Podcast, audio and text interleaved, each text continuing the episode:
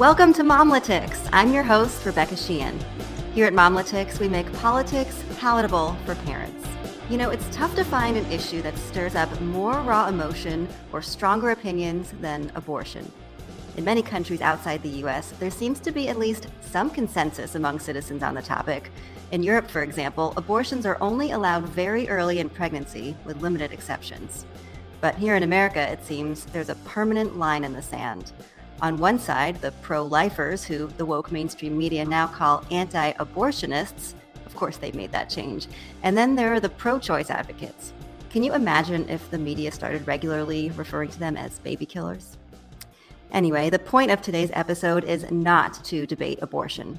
It's to talk about something pretty crazy that's happened since Roe v. Wade was overturned this past summer. Get this, it's actually led to more bipartisanship, all for the purpose of helping pregnant and new mothers. To go into more depth on these efforts and the unlikely collaboration between the left and the right is Missouri House Representative Wendy Hausman. Missouri is, of course, one of the 12 states that have completely banned abortions with limited exceptions. In the Show Me State, Hausman is spearheading efforts to ramp up resources to address the challenges facing new mothers, especially low income single moms, which is something Democrats, of course, have been advocating for for decades. So, Representative Hausman, thank you so much for joining us today on Momlitics. Thank you for having me. So, first, let's back up and talk about you. I know you just joined the legislature this past January. Congratulations. Thank you. How's it going so far? It's very fast pace, um, but I feel like I was made for this because as a mom, and uh, I, I, have five children, and so um, I am used to multitasking a lot. Well, that's great. And you, you said you're a mom of five. That is very impressive. I have three little ones, and that's a lot. So, how did you um, become so passionate about helping mothers? And was that part of the reason you decided to run for office? Well, I have always wanted to um, be in politics. Even as a little girl, I noticed there's a lot of things that women couldn't do that men could do. And so I, instead of getting angry and you know upset with people, I thought, you know what, I want to be one of those people that makes laws. Instead of going right into politics, I went right into motherhood. And um, so my family um, got pretty large. And then when my kids started growing up and moving out, the opportunity came for me to um, run for state representative and um, children being naturally something that I love and close to my heart, I was able to, you know, just start working on things that affect children and new mothers having joined the legislature after Roe v. Wade was overturned must be so interesting too. Do you know how many more babies are projected to be born in Missouri now that abortion is pretty much banned? The birth rate in Missouri is averages about 68,000 a year and that really has, you know, stayed sustained since 2020 to um, last year. So I don't see a huge difference um, yet, but maybe those are some statistics that will come out later and be able to show us, you know, what's happening. So let's talk a little bit about all these new lives, which is such a blessing in Missouri, but also the strain that that's going to put on the state's resources. And it's interesting, it's happening at a time when the state's Chamber of Commerce president has just said that lack of childcare is one of the most significant barriers to people entering the workforce, especially that, single moms. That is so true.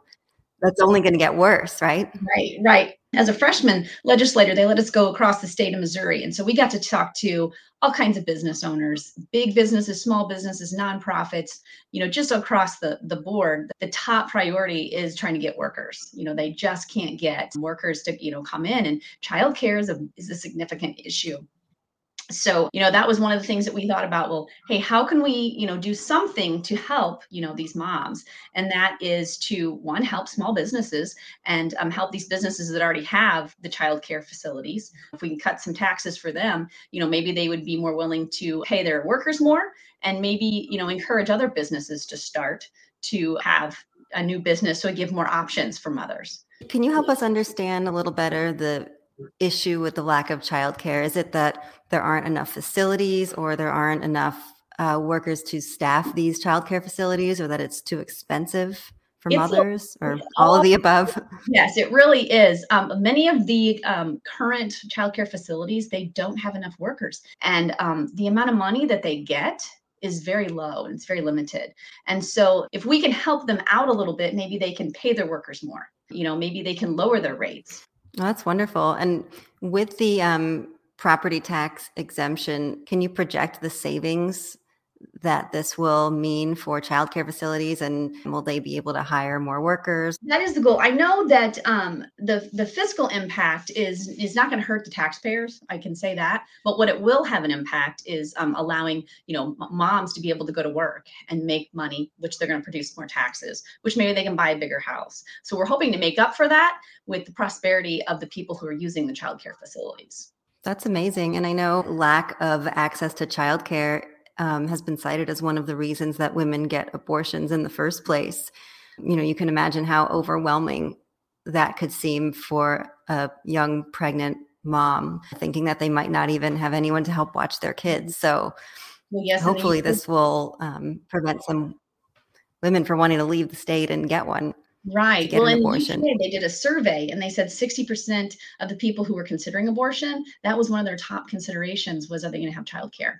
So if we can help that, maybe we'll have more children. And, you know, I really hope that, um, you know, we get this passed and get it through. I know it's going through the Senate right now as well. And so it's looking pretty good. Well, that's very exciting. And it's also not the only measure going through state and federal legislatures right now to help new mothers it seems like you guys are really surrounding it on all sides. So I've been reading a lot about extending Medicaid coverage to low income moms from 60 days after giving birth to a full year. And I know that's already been enacted in 28 states. I think that's necessary because a lot of um, lower income mothers don't have, you know, that helping hand. And so I think that will help out a great deal for them not to have to, you know, rush back. Because sometimes mothers, you know, they, they go back to work too soon and then they're, you know, they can get sick just by doing that. And so, you know, hopefully that in itself will help mothers to be able to stay home a little bit longer and just to, you know, be the moms they need to be. Well, I saw that you are co sponsoring a bill uh, to make diapers and feminine hygiene products sales tax free. Yes. So, would you be able to talk about the impact you think that will have? Sure, because I know in um, many states across the country, you know, um, feminine hygiene products, you don't have to pay anything, um, any taxes. And um, so we thought, you know, that would also be helpful for diapers because I know as having lots of children, diapers are one of the top expenses.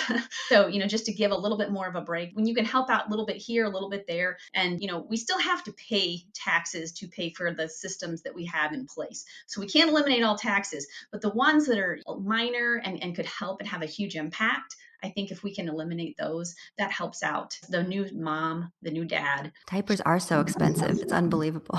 They are. And we're still in the pull up phase. So those are expensive oh, too. They are. our little ones.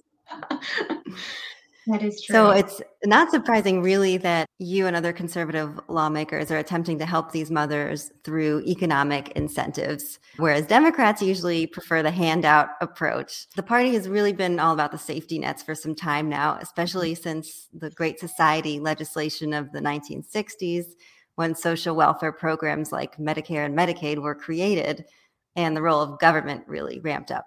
So I can't imagine that Democrats haven't tried to pass laws like this before that help new moms. Do you know what kind of roadblocks they might have stumbled into in the past? When it comes to finances we tend to disagree because they do like to throw a lot of money at things. And you know i think sometimes we kind of see you know differently like on the abortion issue. And so i have to try to think what's their perspective? How are they looking at it? When i have conversations about abortion with some of them i think of it as a human being as a child and they don't. They think of it as cells. And so they're like apples and oranges, and you can't really compare the two when they're not the same. And so I think whenever you are on the same page and you're saying, hey, let's give parents a break, let's try to help out, you know, not a hand out, but a hand up. So let's try to work, you know, with parents. I think my bill does that. So it, it kind of sounds like the roadblocks had more to do with sort of the way that Democrats were trying to pass these bills as you said, maybe throwing money at it rather than trying to come up with creative ways to reach the same goal. Why do you think, from the Republican perspective, it's taken so long to bring these benefits for new mothers, for this to mm-hmm. become a priority? When it affects your pocketbook, I think that opens a lot of people's eyes. When I talk to business owners, it was all about we can't find workers. So when you can't find workers, you have to find a solution. Well, what's the problem? They don't have childcare.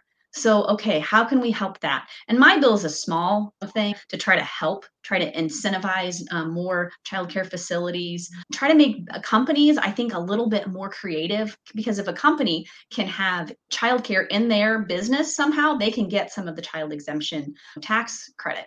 So I think you just have to kind of think sometimes outside the box. How can we help? You know, and what ways can we go about it? That we're not going to have to throw a bunch of money at it, but maybe would help. That's what my bill does. And I think that's what the governor's talking about is, you know, trying to give, you know, more money to incentivize tax credits for children, which also incentivize people that maybe have more children, which I think is always great. Um, I, I have large family and i think you know large families are great and um, i'd love to see more of that so i think whenever you, you close the abortion issue and just think okay how does this affect everyone as a whole you know when you're it's it's pro business it's pro workforce it's pro family you know maybe if we look at it like that then the other side doesn't look down upon it and say oh you're trying to suppress women you know or you're trying to do something you know negatively that people like okay this is going to be good for the people. And, and i think that is is the main goal. So basically focusing on the common goals here rather than how pissed off everyone was the reason yes. that we're here in the first place. I think so yes so it sounds like your proposal is really receiving some bipartisan support, yes. which is wonderful. Was there a particular moment you can remember in the state house when a Democrat chimed in and was like, "Yeah, I think this is great. We really need to do this." I haven't presented mine my bill yet on the floor, so um, I'm hoping that whenever I do, that I will get that moment. Um, but I have talked to some Democrats, and they, you know, are on board with it, and they think it's a good idea. They said it's not enough, but you know it's a start. And like i said we got to make those little steps because you can't expect to just you know do one big large thing and it's going to fix it all. I think those baby steps are how we get there. Absolutely. Baby steps are always helpful. They are. so how have your fellow republicans reacted to um, this bipartisan support? I have to imagine that some who have been lawmakers for a longer amount of time or maybe a little bit more i don't know if skeptical is the right word but you know they've they've experienced a lot more conflict so maybe they're That's maybe they're true. a little more skeptical or shocked right. or maybe happy i don't know I'm very optimistic as a freshman coming in. My party's great. They're very supportive of one another. And so um, right now it's looking pretty good. So we'll see. So, to your knowledge, and maybe you don't know, but is this bipartisanship phenomenon following overturning Roe v. Wade happening in other states and on the federal level? I hope so because I think you know the whole country is in the same financial um, situation as Missouri, as you know we're all you know lacking workers and businesses are struggling, and so I feel like it's you know how can we get through this situation you know together. I think that unifies us more than separates us because I think I feel like sometimes the world is just always trying to separate us. And I think whenever we say, hey, let's try to solve a problem together, eh, it just makes everything a little bit different. And I just want to say, as we talk about this, that I realize that the root of this bipartisanship is not all sunshine and rainbows. To take it from the Democratic perspective, I'm sure that many of them are devastated by the overturning of Roe v. Wade so with these efforts, I think a lot of the times they're working with Republicans to try to lessen the blow. Do you think that thanks to this bipartisanship, you'll be able to accomplish much more meaningful reform than you might have otherwise? I think so. It seems like a dip, different atmosphere. It just seems the House I know is seems to be getting along. I mean, we have our issues. I'm not going to lie. You know, there's we had an issue about you know our dress code. Across the country it made it look like the men were trying to tell the women what to wear and that's not what happened and that's not what it was. But for the most part it seems that there is a good atmosphere and that we are having good um, rapport with the democrats and the republicans and so um, i hope that continues but we're pretty early in the game so we shall see how it goes what was the dress code? Was it um, antiquated? We can wear dresses, but we're required to wear a jacket, just like the men have to wear a jacket, a suit jacket. And the language before, it just wasn't very clear. So they had put, you know, women are allowed to wear blazers and knitted blazers, which basically was like a cardigan. The news media just took it and ran with it and were like, they're trying to tell women what to wear. They're trying to control women by their clothing now. And it had nothing to do with that. The amendment was was written by a woman, a Republican woman who just wanted to clean up the language so it was clear, so it was more universal across the board. And it, it made national news. Mm-hmm. so any other thoughts wrapping up just on how bizarre it is that one of the most polarizing issues in the country has actually led to Republicans and Democrats working together. It's crazy because whenever I we debate these different bills, and I've, I've, been in different committees and listening to you know both sides of different things, and and I get a lot from the Democrats that we hate as Republicans, and it breaks my heart because that's by far you know we're not a hateful group. You know we we hate women, we hate you know transgender children, we hate drag queens. We don't hate anybody, and and that was that. I think that's the hardest part of this whole you know thing is for some reason the democrats like to say we hate and um, you know we don't we don't hate children. We, we actually want to protect them. We want to give you know benefits and, and help to you know new moms. We want to help you know ch- children that are transgender you know we want to protect them. We want to make sure that they're safe and the best decisions are made for them. You know drag queens we just want to protect children you know from seeing things that they shouldn't see. We see different issues in a different light and we want to protect the people the most vulnerable are children you know in most of these cases. And rather than us hating it's it's actually we love them. And so you know i think that that's probably one of the hardest things that i've had to deal with is you know parents saying you hate my children. No that's not what we're doing. And a lot of times you know even the abortion issue where women you know mm-hmm. they're saying that you know we are taking away women's mm-hmm. rights. That's no we're actually trying to protect those little ones that are you know not yet born. And so it, again it's just that different perspective. And so I'm hoping that someday people will look back and say that we were doing the right thing and that we were protecting, you know, the children and life and what's right. Well, Representative Wendy Hausman, thank you so much for joining us today. And hopefully, this is the beginning of some good bipartisanship and cooperation on this important issue. Absolutely. And thanks to you all for joining us on Momlitics today, where we make politics palatable for parents. We'll see you next time.